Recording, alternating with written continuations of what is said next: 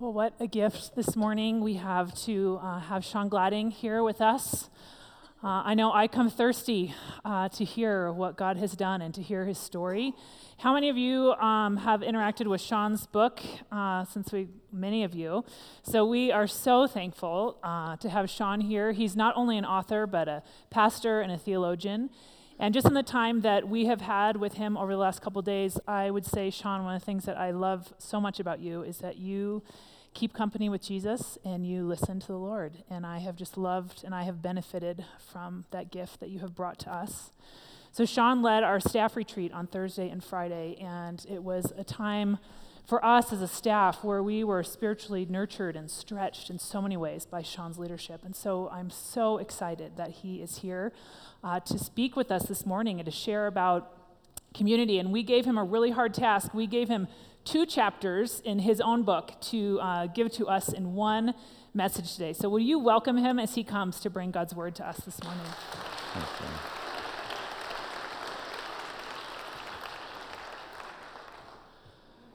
Well, I'm delighted to be with you all this morning here in Boulder, Colorado. I was delighted to bump into someone from Lexington, Kentucky, I know, in the hall right before this service. So, uh, you're obviously a welcoming community. So, uh, Grateful uh, to Eric for the invitation uh, to be here uh, and to be part of your journey through this epic story that the Bible is telling. And there's Billy. Hello, mate. Good to see you.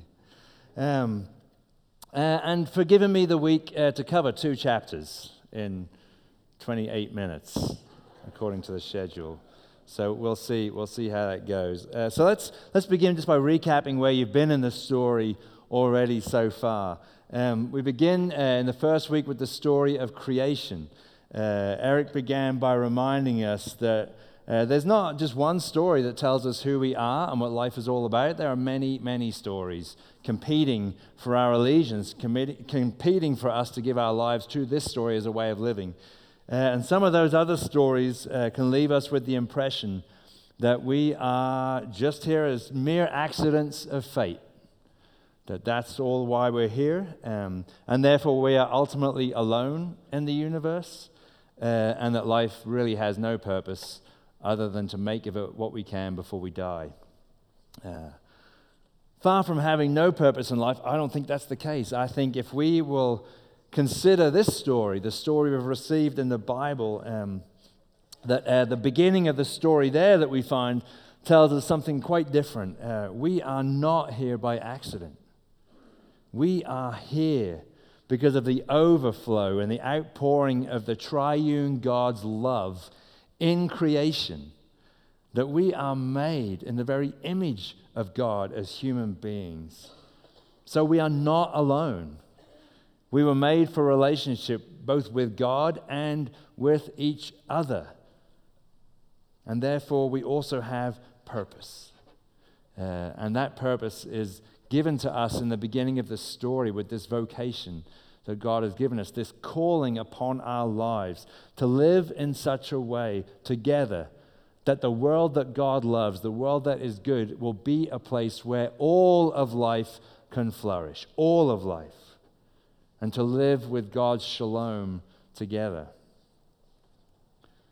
But then two weeks ago, we heard that catastrophe struck, um, that we listened to the voice of the deceiver.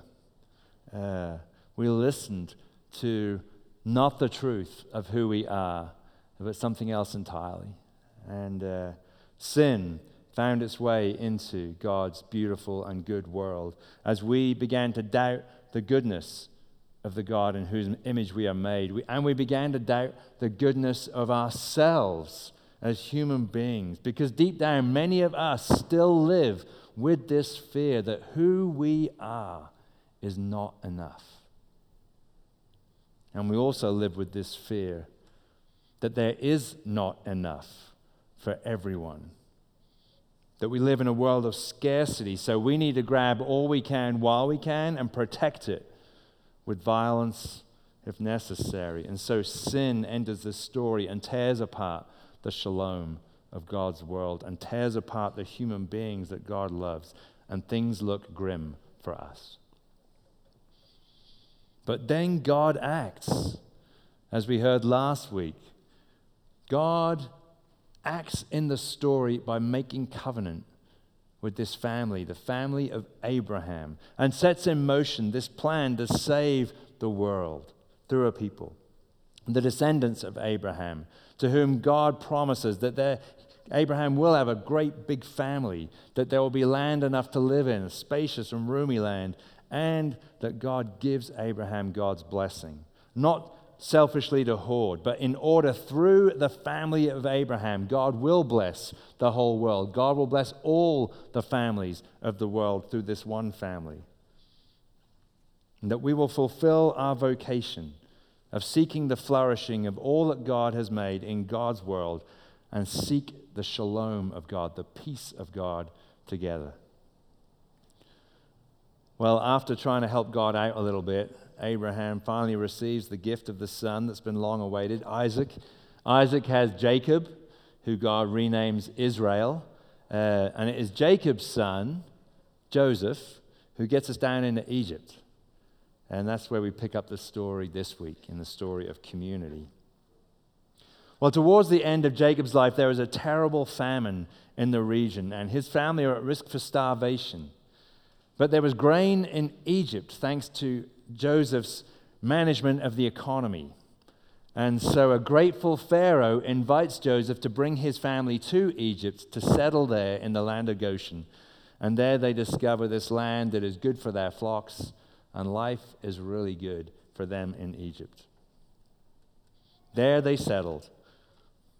But then, over time, a new dynasty of pharaohs arose. And instead of seeing the children of Israel as a blessing in their midst, these foreigners, uh, they see them instead as a threat to national security. And so they decide to enslave them in order to control them, forcing them to build the great storage cities where the Pharaoh will pile up their wealth.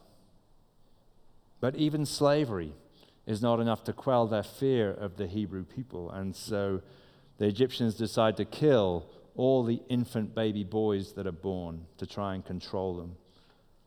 One mother tries to hide her baby, and that baby boy ends up in the palace of the Pharaoh, raised by the Pharaoh's daughter. And his name is Moses. And that's whose story lies at the heart of this week's chapter in the story of God. So, if you want to grab one of your fancy new Pew Bibles, uh, we're going to read from the book of Exodus together this morning. We're going to start in chapter 3, which is on page 49, if you're not familiar with how to find your way around this 1200 page book. Well, Moses uh, makes a few missteps, ends up not in the Pharaoh's palace, but out in the desert, uh, looking after a flock of goats. And in the desert, Moses encounters God when he stumbles across this bush that bursts into flame but then keeps burning. And as Moses approaches that burning bush, this happens. Chapter 3, verse 1 of Exodus. Now Moses was tending the flock of Jethro, his father in law, the priest of Midian, and he led the flock to the far side of the wilderness and came to Horeb, the mountain of God. There, the angel of the Lord appeared to him in flames of fire from within a bush. Moses saw that though the bush was on fire, it did not burn up. So Moses thought, I will go over and see this strange sight, why the bush does not burn up. And when the Lord saw that he had gone over to look, God called to him from within the bush, Moses, Moses. And Moses said, Here I am. Don't come any closer. God said, Take off your sandals, for the place where you are standing is holy ground. And then God said, I am the God of your father, the God of Abraham, the God of Isaac, and the God of Jacob. And at this, Moses hid his face because he was afraid to look at God. The Lord said, I have indeed seen the misery of my people in Egypt. I have heard them crying out because of their slave drivers, and I am concerned about their suffering. So I have come down to rescue them from the hand of the Egyptians, to bring them up out of that land into a good and spacious land, a land flowing with milk and honey, the home of the Canaanites and Hittites, the Amorites and Perizzites, the Hivites and Jebusites. And now the cry of the Israelites has reached me. I have seen the way the Egyptians are oppressing them. So now, go. I am sending you to Pharaoh to bring my people, the Israelites, out of Egypt. I have indeed seen the misery of my people in Egypt. I have heard them crying out because of their slave drivers, and I am concerned about their suffering. So I have come down to rescue them from the hand of the Egyptians. Thus begins the story of the Exodus, the defining experience for the people of Israel. The event that would shape their identity more than any other the event that is commemorated every year at the Feast of Passover.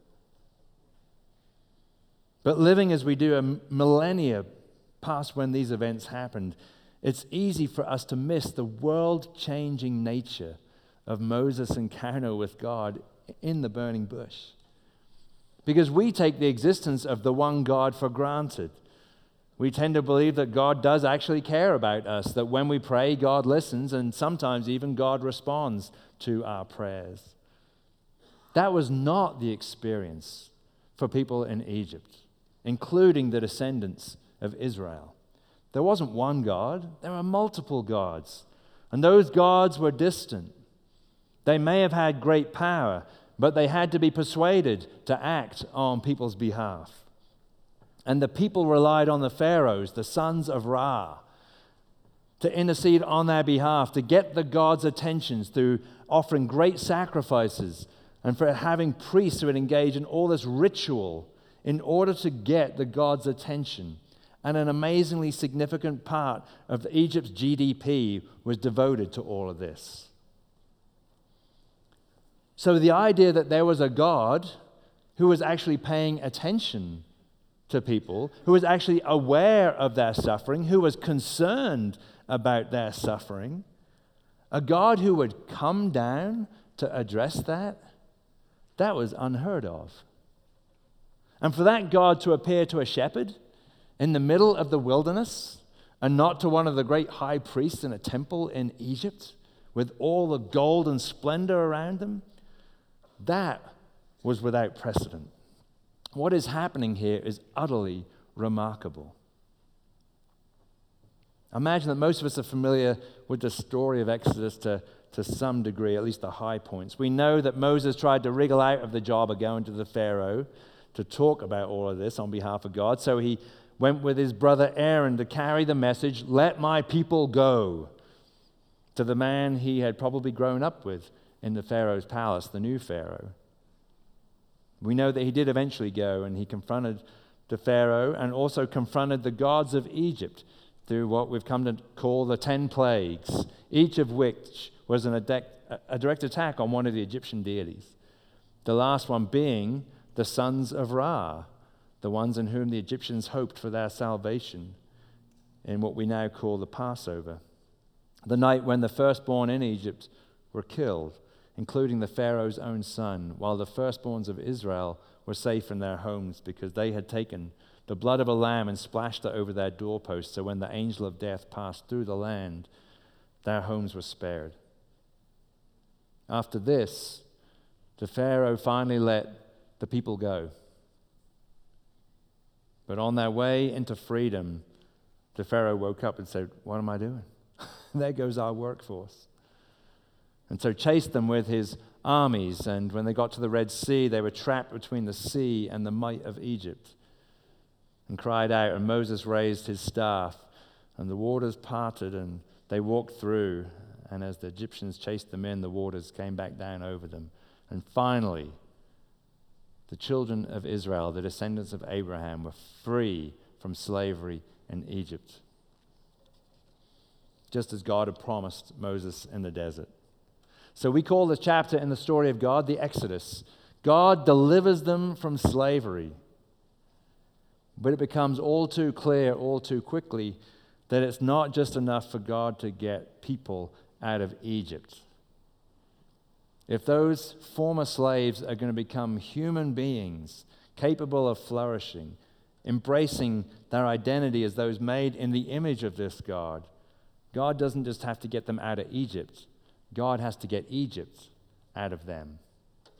And that gets us to the second chapter, Mount Sinai. So, again, if you'll grab your Bible, turn to Exodus chapter 19. which is on page 63. People wander in the wilderness for a while, run out of food, can't find fresh water, complain to God, grumble to Moses. Uh, God provides them with manna, this weird, funky, flaky stuff. It's like bread, brings water from rocks. And eventually they arrive in the wilderness of Sinai, and we pick that story up in verse 1 of 19. On the first day of the third month after the Israelites left Egypt, on that very day, they came to the desert of Sinai. After they set out from Rephidim, they entered the desert of Sinai, and Israel camped there in the desert in front of the mountain. Then Moses went up to God, and the Lord called to him from the mountain and said, This is what you are to say to the descendants of Jacob what you are to tell the people of Israel. You yourselves have seen what I did to Egypt, and yet how I carried you on eagle's wings and brought you to myself. Now, if you obey me fully and keep my covenant, then out of all nations you will be my treasured possession. Although the whole earth is mine, you will be for me a kingdom of priests and a holy nation. These are the words, Moses, you are to speak to the Israelites. If you obey me fully and keep my covenant, then out of all nations you will be my treasured possession. Although the whole earth is mine, you will be for me a kingdom of priests and a holy nation. I can imagine more than a few people in the crowd at the foot of Mount Sinai that day turn around and looking at each other and saying, Who, us? Really? Like, we're just a bunch of former slaves lost out here in the middle of nowhere. How, how are you going to do this, God? How are we going to become this kingdom of priests? There's no priests here. This holy nation, you have to have land. We're not, like, we're lost. How are you going to do this, God? How? The very same way that God brought them out of Egypt by coming down to meet them right where they are. Throughout the story of God, we don't encounter a God who is distant, unconcerned about what's happening to us, but a God who continually comes down to meet us right where we are. So once again, God comes down, this time not in the flames of a bush, but in smoke and fire on the summit of a mountain. How will God turn those who suffered under slavery into human beings? capable of flourishing into a holy nation by once again entering into covenant with them, by making promises to them and then making promises to God. The people living out this, company, this covenant, embodying it together in the way they shared their life. And the heart of that covenant are the 10 words that God spoke to Moses on the mountain, what we more often refer to as the Ten Commandments. By the way, technically speaking, Moses was the first human being to download data from the cloud onto a tablet. but, uh, but I digress. Uh, you want to know how you'll become a holy nation? How about we start by not killing each other? How about we start? how about we not steal from each other? How about we don't lie about or to each other? How about we stop lusting after what our neighbor has, whether it's their spouse, their family, or their stuff? How about we abandon the worthless idols we saw in, Israel, in Egypt and give our allegiance to the one who actually gets us out of slavery? How about we just start with the basics and go from there? We'll grab a Bible and turn to chapter 32 of Exodus and page 75, and we'll see how those people go from there. Moses brought those 10 words down from the mountain, spoke them to the people, and the people responded, All the words which the Lord has spoken, we will do. Then Moses went back up the mountain for 40 days to receive the rest of the instruction for their new life together. But while Moses was gone, the people started to get a little antsy as we read in chapter 32, beginning at verse 1. Now, when the people saw that Moses was so long in coming down from the mountain, they gathered around Aaron and said, Come, make us gods who will go before us. As for this fellow Moses who brought us out of Egypt, we don't know what's happened to him. Aaron answered them, Take off the gold earrings that your wives, your sons, and your daughters are wearing, and bring them to me. So all the people took off their earrings and brought them to Aaron. He took what they had handed him and made it into an idol cast in the shape of a calf, fashioning it with a tool. And then they said, These are your gods, Israel, who brought you up out of Egypt.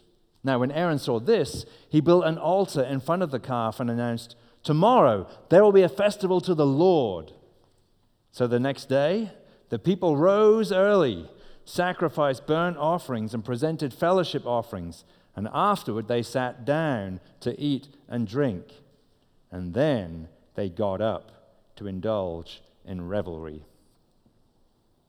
which is the PG 13 version of what they got up to. This is one of the more infamous moments in the story, right? The golden calf. Most likely one of the idols they were seeing all over Egypt, the bull god, Apis, one of the Egyptian fertility gods. I've no idea why Aaron chose that particular idol to fashion. But when he hears the people say, this is, These are your gods, O Israel, the ones who brought you out of Egypt, he latches on to that and says, Yes, that's right. And tomorrow we will hold a feast unto the Lord, Yahweh. Moses tries to identify this idol with the God who brought them out of slavery, already breaking the second word about not making idols. But it seems the people are much more interested in the fertility God that this idol represents than the God who freed them from slavery, and their feast turns into something else entirely. Well, God tells Moses what's going on, and then God says, Step aside, Moses. I'm going to destroy that people, and instead I will make of you a great nation. And I often wonder if Moses paused and was tempted to let God do that. Be pretty sweet. But he doesn't. Instead, Moses argues with God, interceding on behalf of the people, imploring God to change God's mind about this destruction and God does change God's mind. It would seem that Moses has begun to understand what it means to be a kingdom of priests. People who will intercede on behalf of broken, sinful people and ask God for mercy for them. But then, when he gets down from the mountain and sees for himself what they are getting up to, he throws the tablets to the ground, shatters them, symbolizing their breaking of covenant with this God. And then he grinds that golden calf into powder, pours it into the waters, and makes the people taste the bitterness of their betrayal. And then he confronts Aaron about this whole business, and this just possibly might be my favorite moment in the whole of the Bible. Aaron, brother, what were you thinking? Well, the people gave me some gold, and I threw it into this fire, and out came this calf.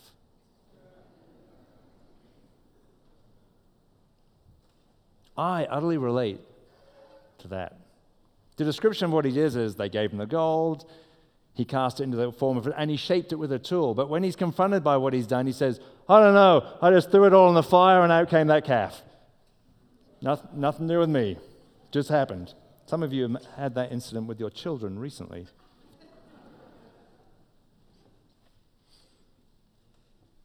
The golden calf story is kind of stuck in a strange place in Exodus. It's utterly out of order.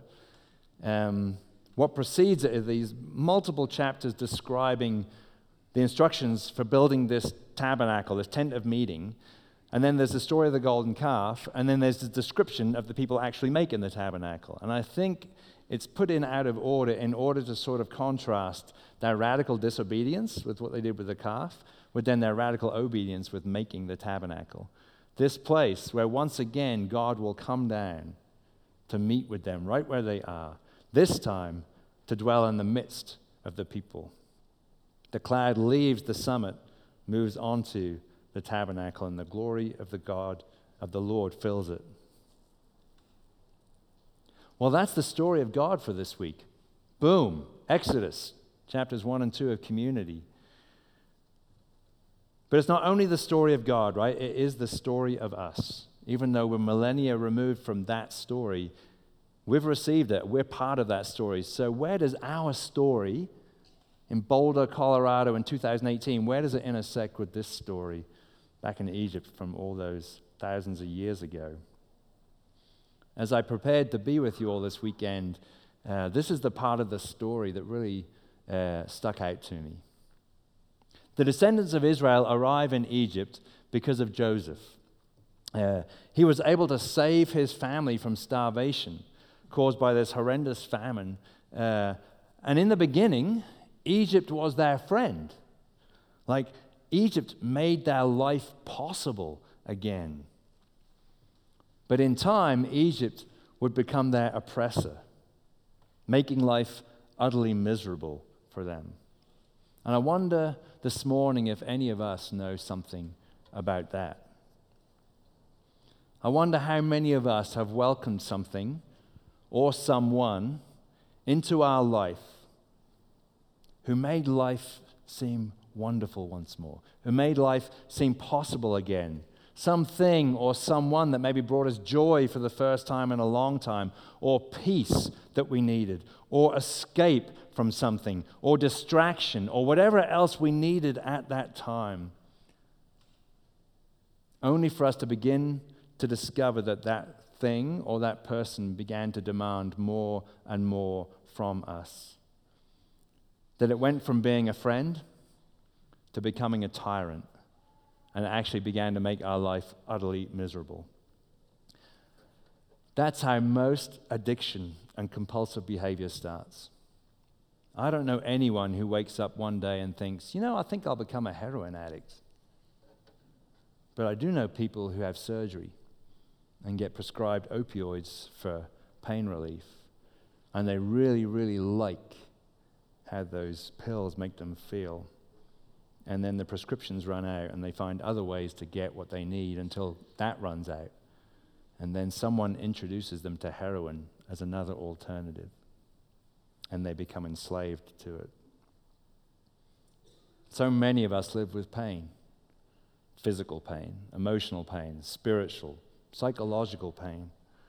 We suffer for all kinds of reasons. And then one day we discover that alcohol changes the way we feel, and we really like that feeling. Or we discover painkillers that don't just suppress the pain, but actually make us enlivened.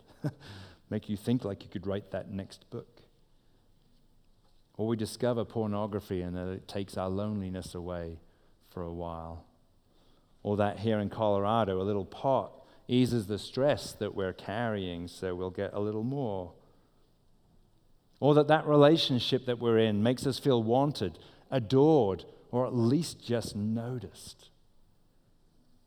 Or that game app we loaded on our phone that we just play for a couple of minutes and then wake up an hour later because we had to beat the game because we want to be a winner because we feel like a loser.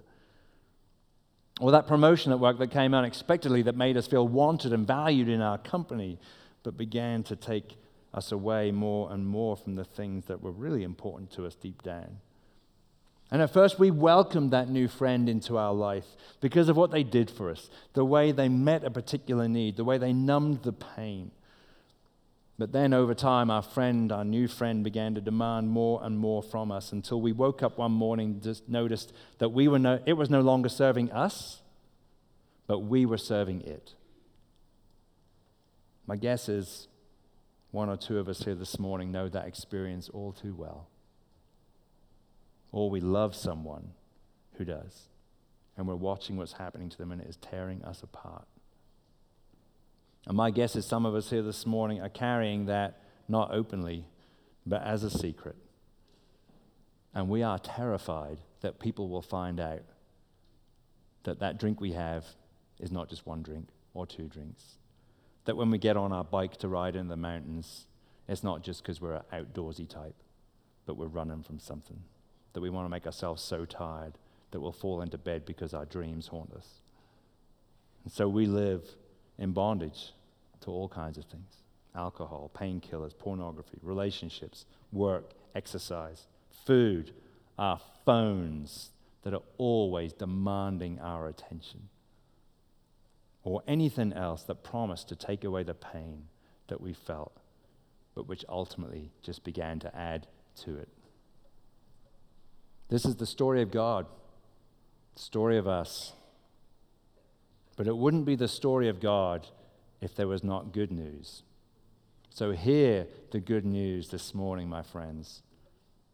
God still hears the cry of the oppressed. God is still aware of our suffering and is concerned about it, and God still comes down to set people free from whatever they're living in bondage to. God can get you and I out of Egypt, whatever our Egypt is. And the invitation for us as a community is to enter into covenant together with this liberating God so that together, together, we can begin to get Egypt out of us and to live into that freedom that is promised to the sons and daughters of God, which is our birthright. To live into the shalom and the peace that we long for. So here's the thing for some of us this morning, this is our story and we know it.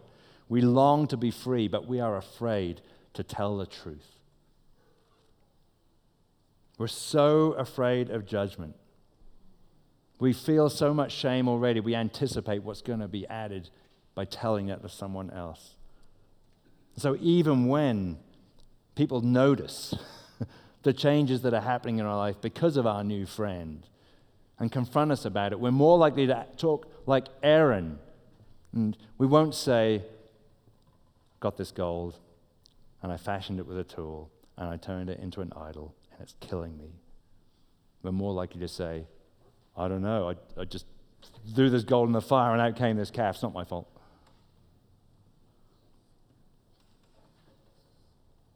If that's you, if you long to be free from whatever it is that you are in bondage to, then take courage. Ask for courage. Pray for courage. And then find someone you trust and tell them the truth about your friend and what it's doing to you. Because the truth will set us free. And there is an opportunity in this story for you all as a congregation to ask some difficult questions of yourself. First and foremost, is it safe for people to tell their secrets here?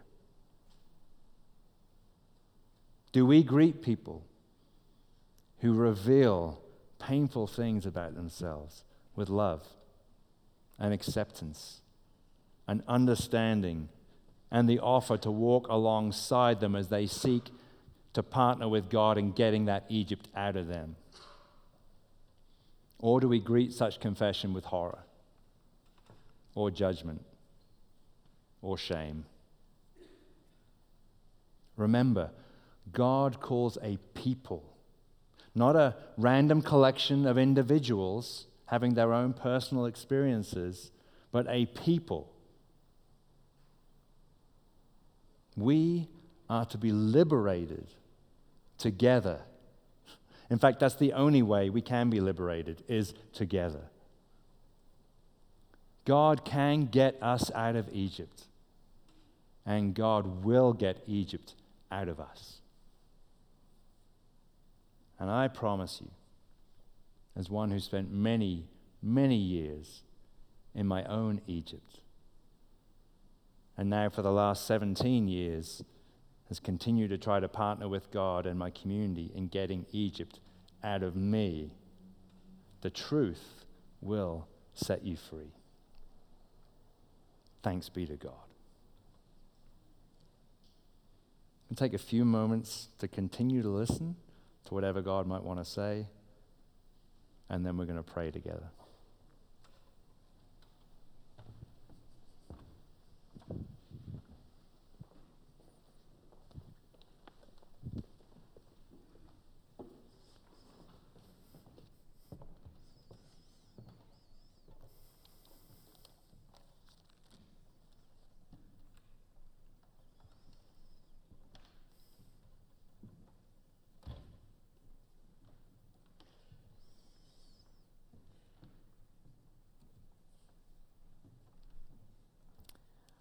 Loving Father, thank you for this word, your word that speaks into deep places in our lives. Thank you for your love and kindness to us, that you have given us to life together, you have given us to one another.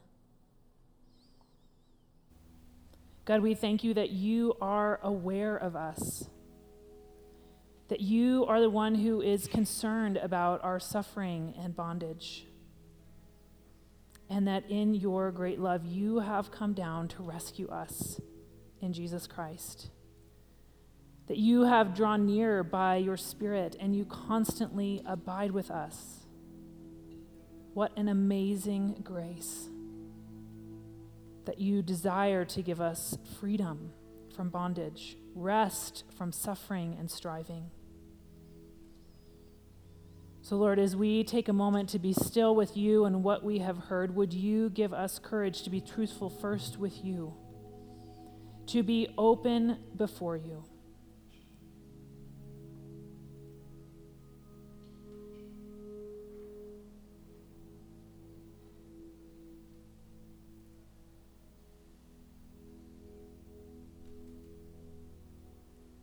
God, we thank you that as you look at us, you look at us with eyes of love and grace and adoration. And God, because of that, we pray that you would give us courage to share these things with someone trusted, someone safe. Thank you that you call us to that kind of life. And by your grace, we pray that you would make us a people who walk alongside one another in grace and in hope for flourishing and abundant life. Would you continue to make us a people of freedom and shalom because of your great love? Because we all know in our story what it means to be poor and powerless and lost and lonely, thieves and wretches, blame casters, idol worshippers. But God,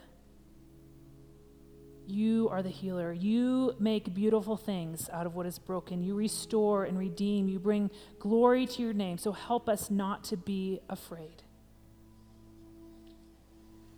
And God, in your great love for us and the world, we acknowledge that the world in which you have placed us and called us and sent us is a hurting place. There are refugees, refugees seeking home.